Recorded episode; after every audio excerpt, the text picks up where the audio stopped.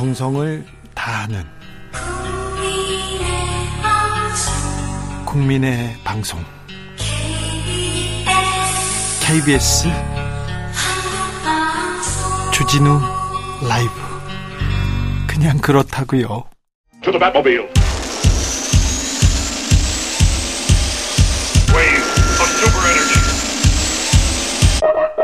주 기자의 1분 미국의 작가 첼시 베닝 지난 8월에 자신의 첫 소설을 냈습니다. 그리고 서점에서 사인회를 열었는데요. 그날 베닝에게 사인을 받은 독자는 2명. 그것도 친구 둘이었습니다.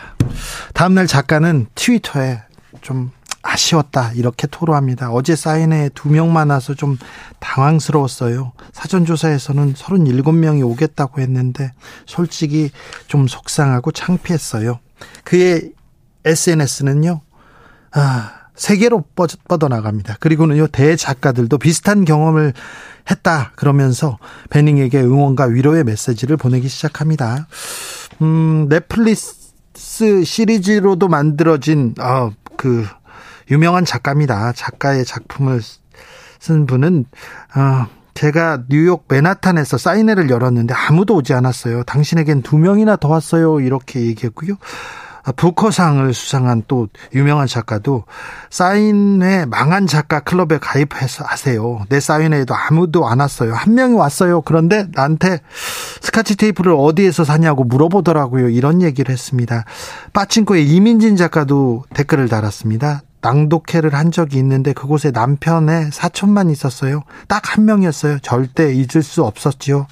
그를 응원한 것은 작가들만이 아닙니다. 독자들이 호응했습니다. 그의 책 판매가 급증하더니 아마존 판타지 장르에서 1위 차지하더니 결국 베스트셀러 1위에 오르기까지도 했습니다. 베닝은 우리는 혼자가 아니다. 괜히 서운하거나 불편한 감정을 억누르거나 붙들고 있지 마라. 혼자 고민하지 말라. 이렇게 얘기했습니다.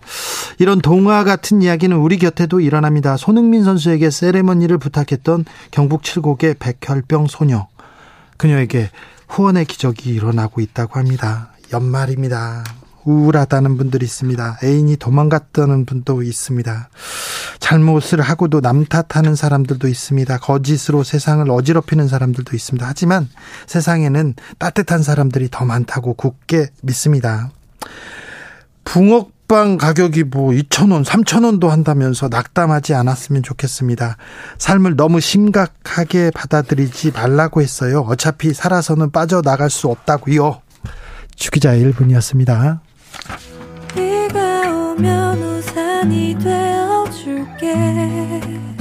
샘킴, 이진아, 정승환, 권진아가 불렀습니다. 유어송.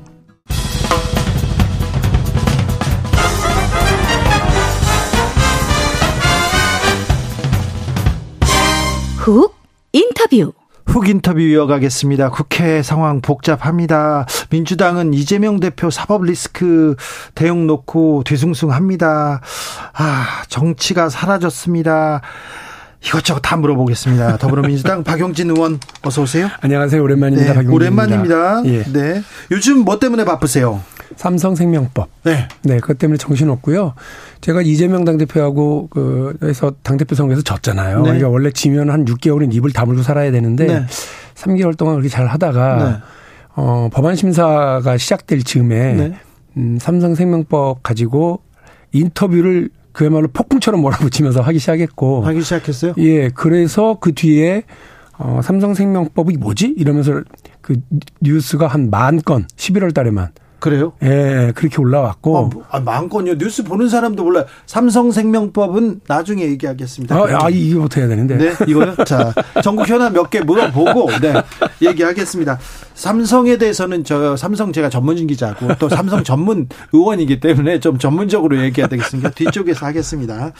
음, 아, 국회 상황부터 좀 여쭤볼게요. 네, 국회 상황 어떻게 너무 복잡한데 어떻게 정리됩니까? 예산안 어떻게 됩니까? 국정조사 어떻게 됩니까? 의장이 지정한 날짜가 내일 입니다. 내일 네. 오후 2시인데 내일 분위기는 아주 안 좋습니다. 어, 그 국민의힘은 세상에 저런 여당이 있나 싶을 정도로 패째라 알아서 해라 뭐 이런 이런 투예요. 어떻게 합의해 볼 생각을 전혀 갖고 있지 않고 심지어는 제가 어디서 들은 얘기인데 이게 확실한지 모르겠습니다만 내일 무슨 대통령과 여당이 국정 보고대회인가를 한대요. 네. 근데 그 국회의장이 지정한 오후 2시 본회의 시간에 한대요. 그럼 뭐 국회를 아예 무시하고 패스. 어 이렇게 하는 건 아니잖아요.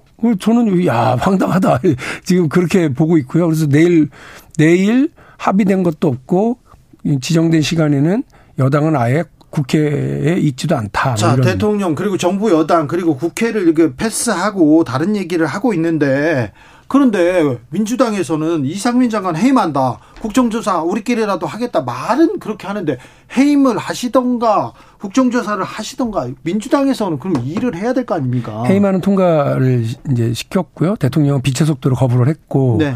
그러면 그 국정조사 특위와 관련해서 그러면 우리끼리 할 건가에 대한 문제가 이제 남아 있는 거죠. 네. 어 근데 국정조사 특위에서 그 무슨 뭐 먼저 특위 조사를 하고 그다음에 회의만을 내고 뭐 이렇게 합의된 바도 없기 때문에 실제로 우리는 어 지금 필요한 일들을 시작을 해야 된다고 저는 생각을 합니다. 네. 그래서 그 지금 어떤 분들은 뭐 탄핵 안으로 빨리 가자 예. 어, 이런 분들 계시지만 저는 국정조사 특위를 본격적으로 제대로 가동시키도록 여당을 주저앉히는 거. 네. 요 작업이 먼저 진행돼야 된다고 생각합니다. 서해 공무원 피격 사건 수사 어, 노영민 전 실장에 이어서 오늘은 박지원 전 국정원장 소환돼 가지고 검찰에서 조사받고 있습니다. 이 상황 어찌 보십니까? 너무 자기적인 그저 검찰 검찰 수사가 아닌가 싶어요. 자기적이라고요? 예, 이전 정부에 대해서 어뭐 이른바 용공 혹은 뭐, 뭐 종북 이런 식으로 프레임을 짜기 위해서 저렇게 하는 것 아니겠어요? 네. 단적으로 뭐 나온 얘기입니다만 그, 그 판단을 내릴 시점에 월북이다라고 판단을 내릴 시점에는 나오지도 않았던 무슨 구명조끼 이야기 네. 이런 것들을 뒷, 이거를 검찰이 자기들의 주장을 뒷받침하는 걸로 어, 밀어넣었다는 것도 우습지만 왜 어떻게 저러 북, 북의 영역까지 그렇게 갔는지에 대해서는 전혀 그 어, 밝히지 못한 채로 무조건 엮어 넣기 위한 어, 조사와 수사가 진행되고 있는 것 아니냐. 네. 뭐 이런 생각을 저는 할 수밖에 없습니다. 이재명 대표 사법 리스크에 대해서 어, 당내 의견이 좀 분분합니까?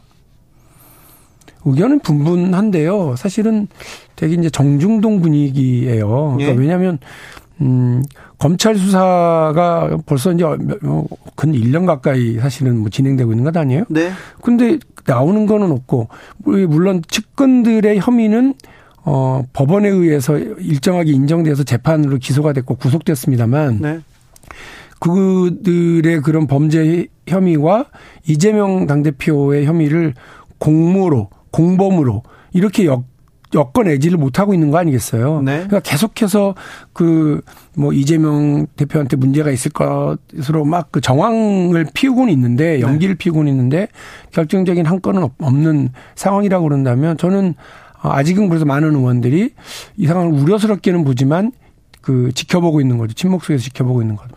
음, 그런데 정진상, 김용, 어, 측근 중에 최측근인데 최측근이 구속됐습니다. 그래서 이 대표 주변에서 범죄를 했다면 아, 단일 대우로 지키는 게 민주당 망하는 거 아닌가 이렇게 김종민 의원은 얘기하던데요.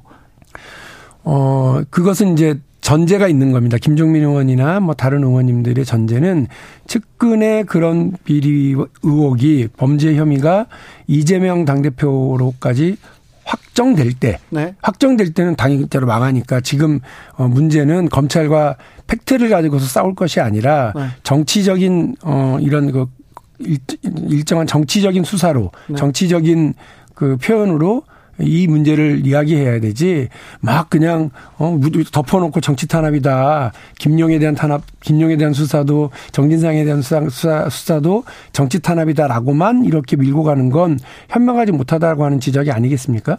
그래서 지금은 저는 어 뭐 이재명 당 대표의 혐의를 검찰이 밝혀야 될 입장이기 때문에 네네. 검찰이 수사를 지켜보고 있는 상황입니다. 네. 음. 김경수 전 지사 가석방 또는 사면 얘기도 이렇게 이슈로 떠오르는데 이 부분은 어떻게 보세요? 저 요즘 제가 밀고 있는 윤석열 대통령의 정치를 네. 어, 정말 뭐라고 표현하고 싶으냐면 소인배 정치예요. 옹졸해요. 그 사실 김경수 전 지사 입장에서는 어, 정치적으로 조롱하기 위해서 자기를 이렇게 끼워 넣게 하는구나. 그 느낌 저는 당연히 가질 수 있다고 생각하거든요. 아, 조롱한다? 이러면 안 되죠. 그, 음, 그냥 아예 그 형기를 다 마치고 나오도록 하든지 네. 중간에 이명박 전 대통령 사면시켜야 되니 거기에 끼워 넣기를 하면서 정치적 조롱. 제가 왜 정치적 조롱이라고 그러냐면 뭐 사면을 시키되 복권은 안 돼. 이런 식으로 하는 게 어디 있습니까? 네. 네. MB 사면에 대해서는 어떻게 생각하세요? 정치적으로 뭐 현 대통령이 판단할 수는 있는 문제라고 봐요. 네. 예, 그 문제에 대해서 어 물론 뭐 도덕적으로 정치적으로 비판할 수는 있습니다만 대통령이 크게 보고 국정에 도움이 되고 국가 통합에 도움이 된다고 하면 뭐 그럴 수 있습니다. 그러나 국가 통합은 애시당초 글러버린 게 이 소인배 정치를 통해서 오히려 그 김경수 지사 전 지사를 조롱하는 형태로 드러났기 때문에 네. 국 국민 통합은 뭐 제가 볼 때는 물 건너간 효과라고 생각합니다. 네. 삼성생명법 드디어 얘기하겠습니다. 네. 의원님께서 지금 7년 넘게 추진하고 있습니까? 그렇습니다. 네. 어떤 내용입니까? 우리 뭐 보험업은 어 고객의 돈을 함부로 어디에 투자하거나 혹은 어그 대주주 마음대로 사용할 수 있도록 못하게 되어 있어요. 그러면 안 되죠. 절대 안 돼요. 네. 남의 남의 돈인데다가 네. 특히나 이게 자칫 잘못 투자를 했다가는 어 보험업에 보험 회사가 여러 군데 돈을 빌려주거나 투자를 하고 있거든요. 네. 근데 어딘가가 잘못돼 가지고 이 보험 회사가 위기에 빠지면 그 전체가 위험에 빠집니다. 어, 경제 전체가. 보험금은 어떻게 아, 그것도 다 날리는 거고요. 네. 그래서 금융과 관련돼서 여러 가지 규제가 많은데 특히나 보험회사는 계열사에 대주주의 계열사에 어 이름 이를테면 삼성생명은 삼성전자에 네. 자기 총자산의 3% 이상을 어 투자하지 못하도록 되어 있어요. 예, 예. 그게 대충만 뭐 그 따지면 어, 얼마를 오버하고 있냐면 20몇 조를 오버하는 투자를 지금 하고 있어요. 지금 삼성생명이 법을 어기고 지금 다른 데 투자하고 있다는 겁니까? 법의 취지는 이런 위험한 짓 하지 말아라라고 딱 되어 있는데 네. 어디에서 이거를 그 구멍을 만들어졌느냐면 법 밑에 대통령 시행. 령 네. 이 시행령도 아니고요. 그 밑에 장관이 고시하는 장관의 규칙, 보호목 감독 규정에서 이 삼성생명 주식을 시가로 계산하지 않고 취득했을 때 원가로 계산하게 한 거예요. 에이, 말도 안 되죠. 말도 안 되죠. 왜냐하면 네. 위험 정도는 위험은 시가로 올 텐데 네. 위험에 대한 평, 그, 그 평가를 안전장치를 그, 해, 그 무장 해제시키는 방식으로 원가로 하라 그러면 2022년 지금 현재 한 6만 원돈 되고 있는 삼성전자 주식을 네.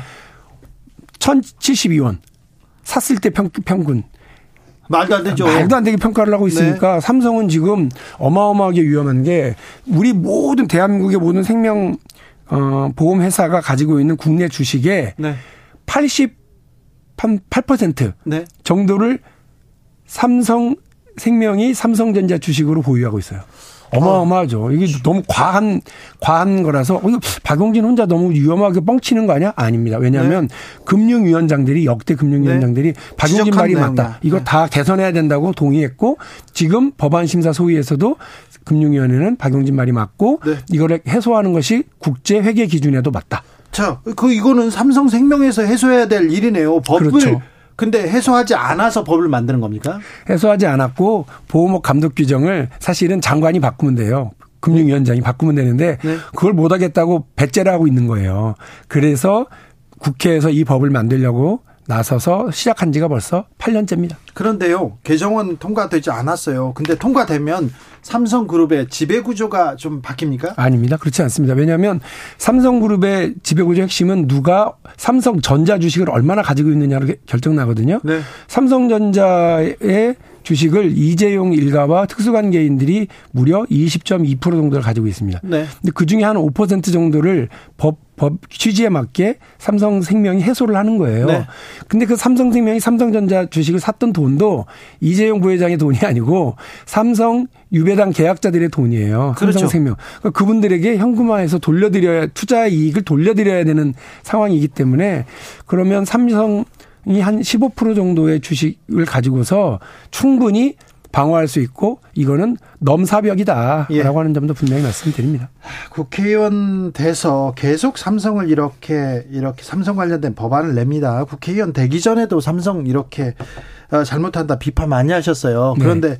이 삼성생명법 또 이거 이 얘기하면 삼성에서 계속해서 얘기하고요. 또 언론에서 비판합니다. 아, 저욕 많이 먹어요, 그래서. 그런데 왜 이 삼성생명법 왜 통과시켜야 됩니까? 저는 진짜 삼성을 아끼고 사랑해요. 그 이재용 부회장, 이재용 회장한테도 새로운 길을 권고하는 거예요. 이전에 제가 삼성하고 세 번의 지금 전쟁을 치르고 있는 건데 첫 번째는 차명 계좌와 관련된 금융실명법 적용. 네. 그래서 천억의 세금을 이건희 회장이 내게 했습니다. 네. 두 번째는 삼성 바이오로직스 분식회계 사건에 대해서 결정적인 어, 노력을 해서 사실은 어 경영권 불법 승계 구조에서 이재용 부회장이 감옥을 갔다 올 수 있는 감옥을 갔다 오는 일을 만들었죠. 근데 이번이 세 번째인데 이 모든 세 번째 세 가지가 다 아버지 세대에 만들어졌었던 구시대의 낡은 유물이에요. 네. 이제 글로벌 스탠더드로 그리고 외국에서 우리 대한민국 경제를 평가하는데 가장 위험하다고 보는 북핵 리스크 다음으로 네. 대주주의 저이 뭐 지배 구조 의 불투명함 이런 것들 해소해야 되거든요. 네. 그러면 삼성이 보다 그 글로벌 스탠다드에 맞게 또 세계적인 기업으로 우뚝 설 수 있는 길을 열어주려고 이렇게 노력을 하는 겁니다. 같이 삼, 했으면 좋겠어요. 네, 삼성 그 오너가에만 도움이 되는 게 아니라요. 이거는 아니죠. 이거는 뭐 어, 보험을 가입한 사람들 주주들한테도 도움이 됩니다. 그렇습니다. 첫 번째로는 삼성이 정도 경영을 할 수 있도록 길을 여는 거고요. 두 번째로 이재용 회장한테는 투명 경영, 합법 경영의 길을 열어드리는 겁니다. 세 번째로는 700만 개미들, 700만 국민들에게 돈 벌어들이는 법안인데요. 왜냐하면 삼성생명의 유배당 계약자들이 한 3조에서 6조 정도의 배당금을 받게 돼 있어요. 네. 이, 이, 이것이 엄청난 이익을 줄 거고 또 삼성생명의 12만 주주들, 아, 삼성의 유배당 계약자가 삼성생명 유배당 계약자가 160만 정도거든요. 이 여기에 삼성생명 주주 12만 명들은 당연히 돈을 벌고요. 삼성전자, 삼성전자 주주들은 이 삼성생명이 내놓는 삼성전자 주식을 삼성전자가 자사주로 소각할 수 있도록 네. 만들어주면 자연스럽게 주주 가치가 제고돼서 돈을 벌게 저희가 지금 그렇게 계획을 짜고 있습니다. 삼성에서 항상 박용진 국회 정무위원 하냐 안 하냐 안 했으면 좋겠다 계속 하는데 국회 정무위원 계속 하고 계십니다. 그런데 국회 정무위원으로서 여기가 뭐 어, 금융권 이렇게 네. 금융권 기업 이렇게 보는데요. 요즘은 주가 조작 사건 계속 얘기하고 다니더라고요. 그 왜냐하면 첫 번째로는 삼성 증권이 또 해괴한 짓을 한 적이 있었어요. 네. 이거 가지고 지금 금감원이 최근에 33억 이렇게 뭐 그 했는데 똑같은 일이 뭐냐면 주가 조작은 도이치모터스 주가 조작 사건에서도 우리가 확인을 하잖아요. 네. 근데 그 저는 이 문제를 왜 그 공정과 상식, 법과 원칙을 그렇게 좋아하는 그 윤석열 대통령이 왜 네. 이거는 도이치모터스에는 적용하지 않냐. 네. 그 좋아하는 그 좋다는 법과 원칙을 왜 김건희 여사한테는 적용하지 않는지 묻고 싶어요. 뭐 예전에 다 했다. 어, 윤, 문재인 정부 시절에 다 했다. 이렇게 얘기하던데. 아유, 거짓말이고요. 네. 제가 17가지 거짓말을 한 1분 정도에 정리해서 말씀드릴게요.